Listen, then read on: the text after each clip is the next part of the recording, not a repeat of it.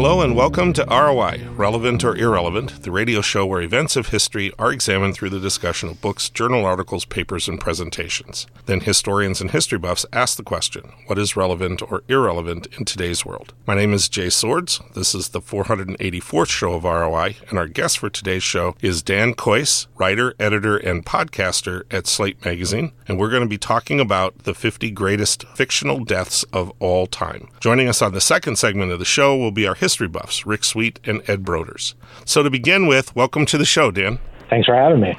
Yes, we're very excited. So our first segment here is called Farouk Dinarin, and our goal is just to give our listeners a little bit of background on today's subject. So can you start us off with some reasons for why you decided to write the article? Today's subject is death, guys, the ultimate subject for all of us. The piece is a, we hope, comprehensive list of the 50 greatest fictional deaths in culture, across movies, books, TV, theater, video games, and more. The list spans 2,500 years of human culture, all the way back to ancient Greece. And I tried in creating it to think hard about what makes in fiction of any genre or medium, what makes for a satisfying fictional death. Sometimes they're satisfying because they're so haunting or frightening. Sometimes they're satisfying because they're so deserved. Sometimes they're satisfying because they anger us or make us feel that the story has been resolved, or they kick off a story in an interesting way. And sometimes they work because they do something that no one else has done with a death scene before. They reinvent the way we think about a fictional death. All of them also help us as readers or viewers or players or however we're interacting with them think about what role death plays in our own lives and what it's going to be like for us when we finally hit the big reset button. Okay, so I got to tell you that what you just explained sounds like the most daunting project ever. How many people is this all on you? Are you having to sift through the entirety of 2,500 years of cultural deaths in order to come up with the list? Have you got some fellow researchers or somebody who's helping you kind of narrow that field? Because that just seems like an overwhelming task to me. Oh, I found it really fun. I guess it is daunting a little bit. But, I mean, the good news is when you are making so foolhardy a claim as I'm going to name the 50 best fictional deaths, I think have sort of made yourself immune to one basic, critique, which is how did you leave off X? The answer always is, well, we only had 50, and an infinite number of cultural products have been created in the last 2,500 years. So of course I left your favorite one off. To answer the question, this was a full team effort at Slate, the magazine that I work at, that took us about 2 years. We weren't all working on it nonstop for those 2 years, but from conception to publication, it was about a 2-year process. And I did have a lot of help. I put out a call to everyone I work with at the magazine, from editorial employees to people who work on the art team to people who sell the ads, to nominate and suggest fictional deaths that have been really important to them, that have really stuck with them. I also reached out to a lot of cultural figures, particularly cultural figures who are responsible for some important or interesting death scenes, to ask them, well, what are the scenes that have really meant a lot to you? So I got, David Simon, who created The Wire, to tell me about the death scene that meant the most to him, and Stephen King to tell me about the death scene that meant the most to him. That also informed the choices that I was making.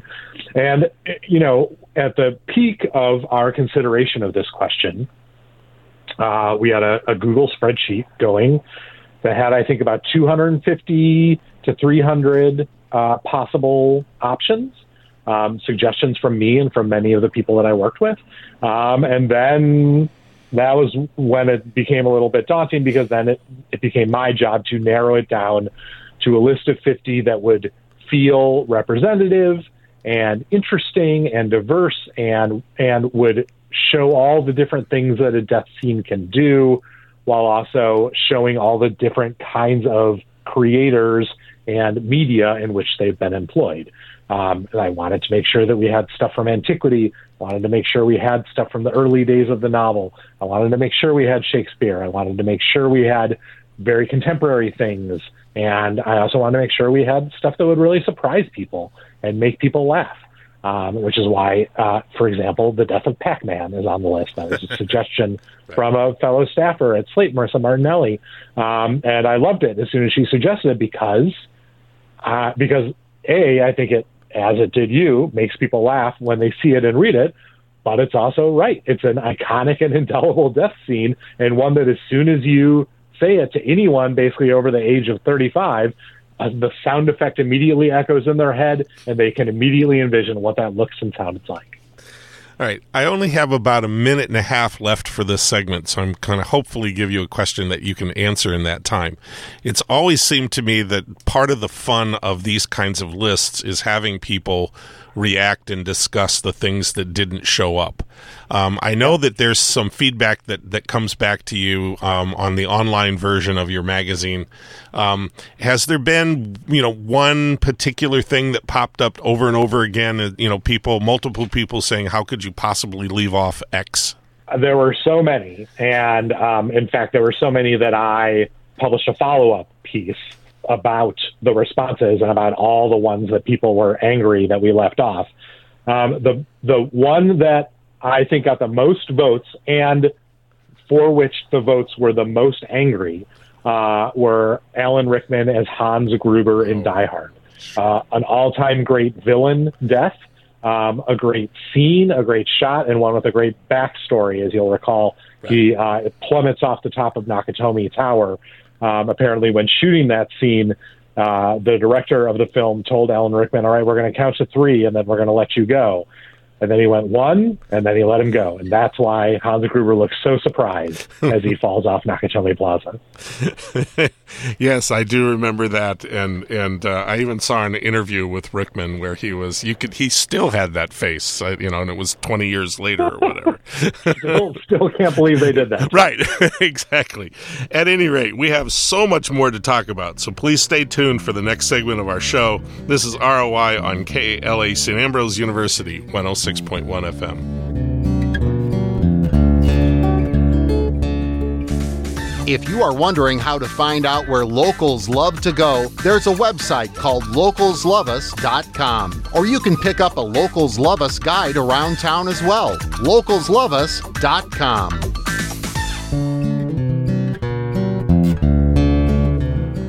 Hello and welcome back to ROI, Relevant or Irrelevant, the radio show where events of history are examined through the discussion of books, journal articles, papers, and presentations.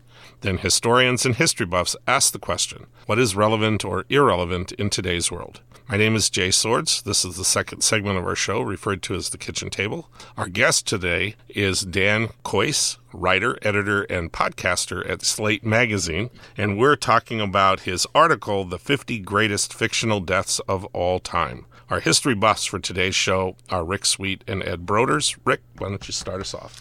All right. Dan, I read your article, and although I was disappointed that none of Longmire's dead people showed up on the list, but that's my own personal preference. What is your favorite satisfying death on the list of 50?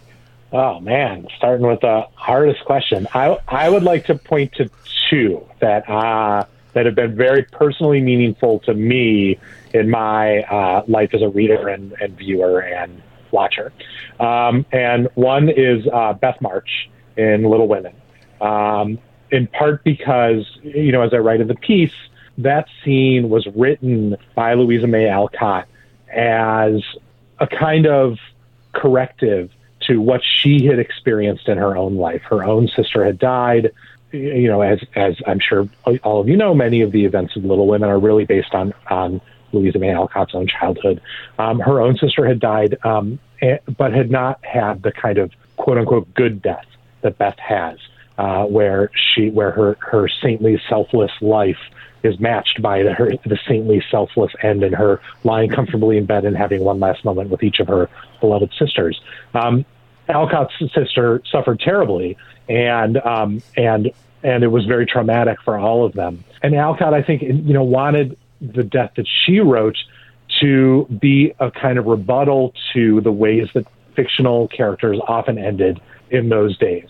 But what she ended up creating, I think, is a kind of vision of what a good death can be, that for good and for ill influenced the way we have thought about death ever since. Very few of us will ever live up to that kind of example. And yet it is the kind of example we all see when we think, well, how do I want to go? I want to go painlessly smiling, near a roaring fire, surrounded by my loved ones, with the chance to say one final beautiful thing to the people who mean the most to me. And then the other one I want to highlight is from, you know, about 140 years later. It's the death of Thelma and Louise in Thelma and Louise, Kelly Curry's screenplay, and Ridley Scott's movie from 1991. I found that one really satisfying because that movie, I thought as I was watching it, back in 1991, I was 16 when I saw it. It seemed to me that it was setting up an impossible problem, which is that we are cheering for these two women, these two outlaws, as they are getting revenge for all the slights that they have suffered, both small and large, throughout their lives as women in a very particular socio-political context. And we're cheering for them, but yet we know there's no way that a Hollywood movie could ever let them get away with it, right? That's our experience, certainly at that time, with the way that this kind of movie, this kind of revenge movie ends. It always ends unhappily. And also, you know, realistically, there's no way you could write a version of this in which they get away with it that would be dramatically satisfying, because that's not the way things work in real life. They left too many clues. The cops are too smart, Harvey Keitel's cop in particular, and they're not going to get away with it.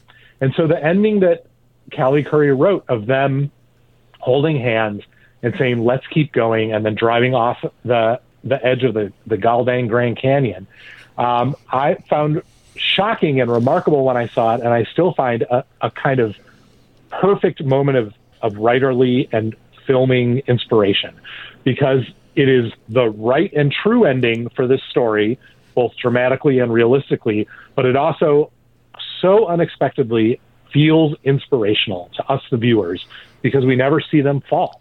We never see them plummet to the bottom of the Grand Canyon. And so the last image we see of them still in midair, still holding hands, it's as if their journey gets to go on forever, way out into the ether. And we can live with them there. We don't have to see what the ending is going to be.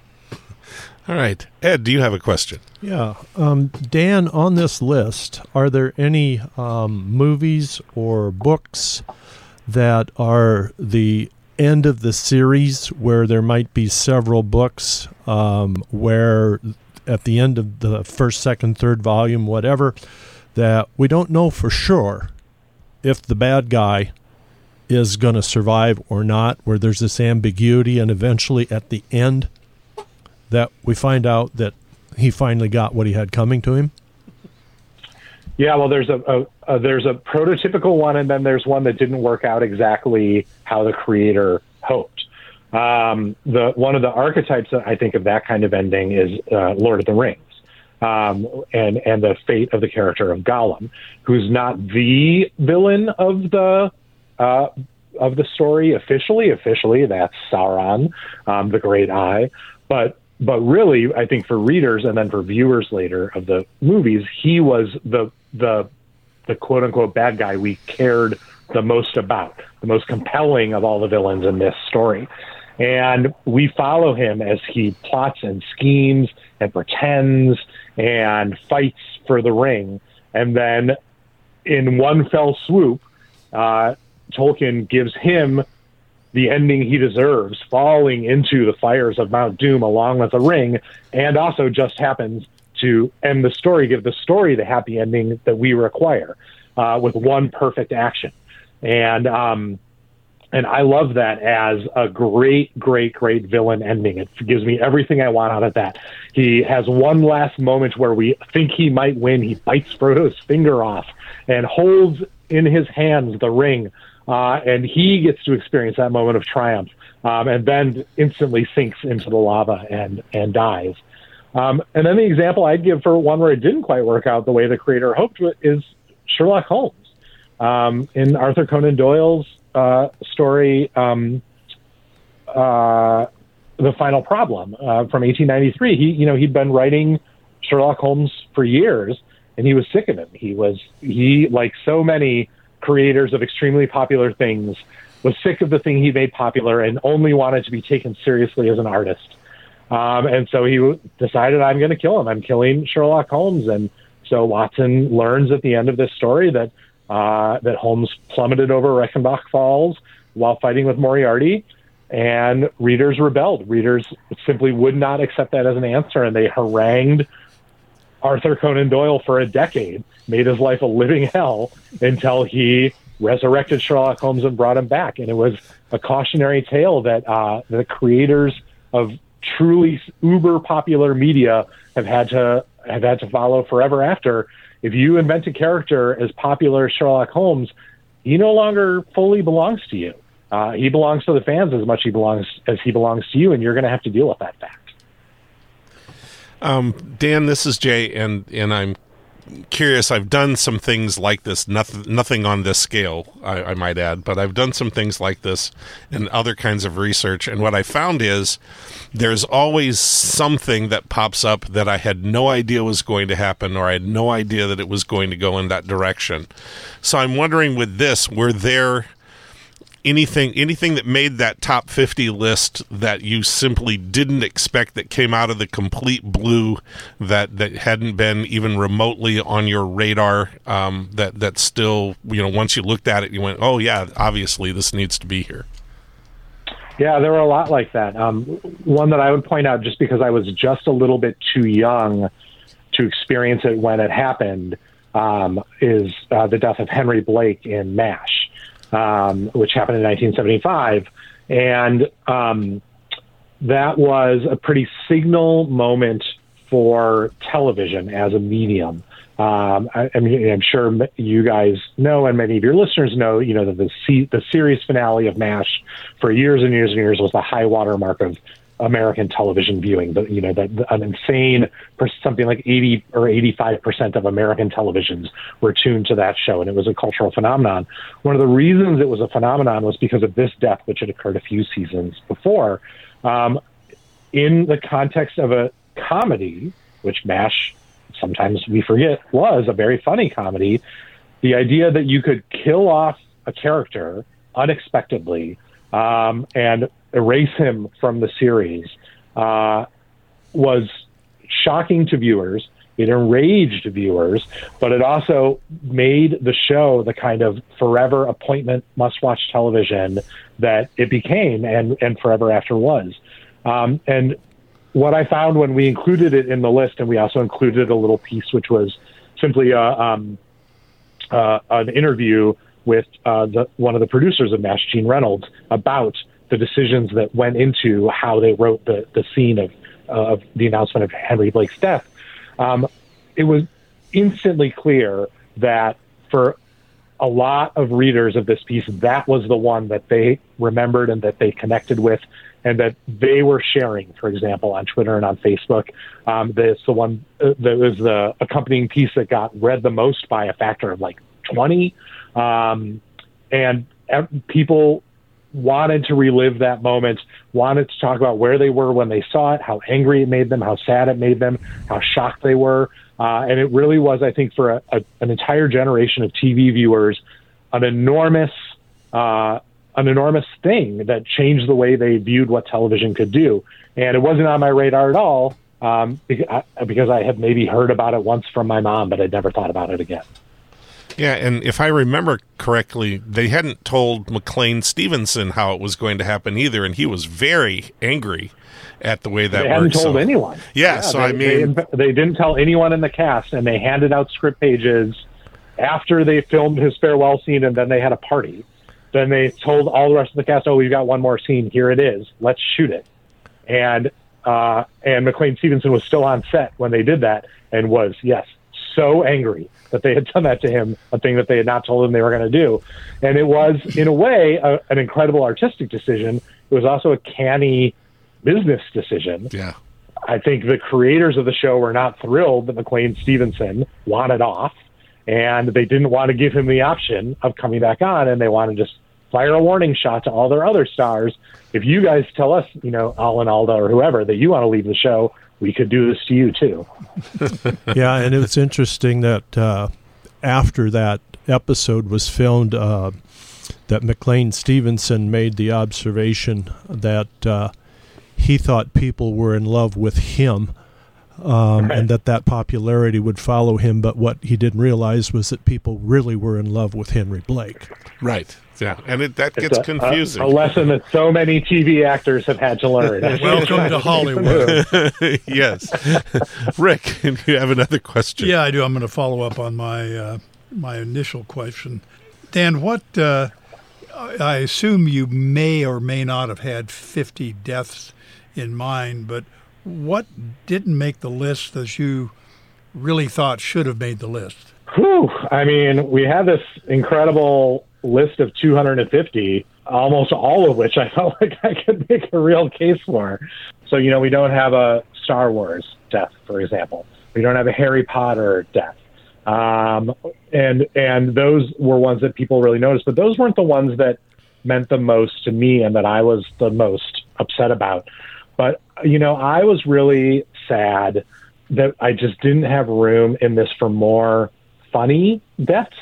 And that's a category that I think people don't think about a lot, but that is very near and dear to my heart, whether they're deaths that occur in comedies and are simply meant to be, you know, dark humor, or they're deaths that happen in dramas that are meant to be shocking and absurd.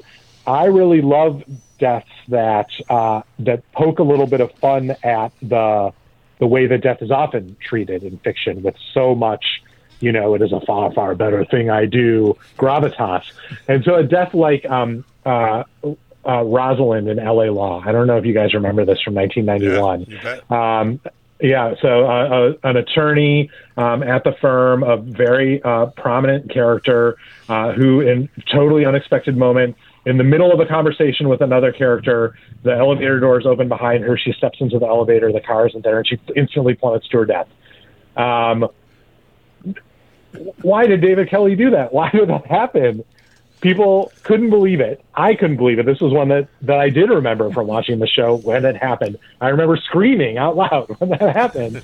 And there were a number of deaths like that. You know, Frank Grimes in The Simpsons, the episode of The Simpsons in which a fellow employee at the nuclear power plant becomes obsessed with Homer and eventually dies in stupid comic fashion. Deaths like that really tickle me, and I think are a great corrective to the kind of terror and fear and sadness with which death is often approached in fictional stuff. And so I was happy I got to include one of the greatest of these, which is a character from a very third-tier Coen Brothers movie named Wheezy Joe. But I was sad I didn't get a chance to include more. Okay. Ed, you're going to get the last question. Okay, Jay. Dan, who made the final decision, and what was that process? Did this all just land on your desk in a pile and you picked 50, or was there a larger group of, say, half a dozen, and somehow by consensus you arrived at the final list? It was totally me, and that was a result of the experiences I've had in previous processes making lists like this, where we did leave the final decision up to a large group, and I found it totally maddening. You know, that simply because you could and should argue about these things forever. The arguing is the fun of it, and the fact that we were spending all our arguing time in a meeting before this thing even got published, instead of arguing in public about it afterwards with our readers the way we should be, drove me nuts. It also took forever and made me less excited about the list at the end. So for this one, I don't know how my superiors felt about it, my editor at Slate or the editor-in-chief at Slate. They didn't yell at me, so I think they thought it was fine, but I just decided I'm not going to open this up for debate. I'm going to take people's suggestions I'm going to take contributions, I'm going to thank them for them, and then I'm making this decision and putting my name on it. And so when people yell at me, I will yell back at them on Twitter or in the comments, and I'm going to own it. And I found that a much more satisfying way to make this kind of declaration, one that is essentially by definition indefensible and semi-frivolous, yet fun to argue about. Plus, you're still employed, so that's a good note. Well, there you are. That's true. They haven't fired me yet. Dan, we always make sure that the guest gets the last word. So, why do you think knowing about the cultural impact of great literary death scenes is relevant in today's world? Maybe I am a particularly self-conscious or grave guy, but I think not infrequently about how it is I'm going to go out, whether I'm going to have one of those stepping into an elevator shaft deaths or one of those Beth March deaths, whether I'll go nobly or ignobly, almost certainly the latter. And it's a frightening thing to think about. And I tend to think of all of the fictional deaths that we experience in our reading and viewing lives as little tiny practice runs for the real deaths we are going to have to experience of loved ones and eventually of ourselves. And I think it's valuable to think through what these mean, to think through how they affect other characters in the story and how they affect us, and then to have that, you know, when the clock ticks down to zero. I don't know, you know, if I get hit by a train or something, I probably won't have a lot of time to think, well, do I want to Beth March this one or do I want to Thelma and Louise this one? But I still think it's valuable to give a little bit of framing and context to the lives we lead and their inevitable ends. All right. Well, when we come back, we're going to wrap things up. So please stay tuned. This is ROI on KALA St. Ambrose University, 106.1 FM.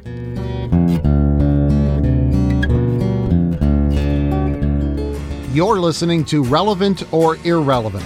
This series is produced at St. Ambrose University's KALA Radio and has been honored by the Midwest Broadcast Journalists Association and the Iowa Broadcast News Association for excellence in public affairs journalism. You can hear this edition of ROI and many previous programs in this series by visiting Spotify, Google Podcasts, SoundCloud, plus Apple Podcasts. ROI airs Friday nights at 9:30 p.m. on KALA HD2 and can also be heard at 106.1 FM in the metropolitan Quad City area. You can stream this show every Friday night at TuneIn.com. Search for KALA HD2.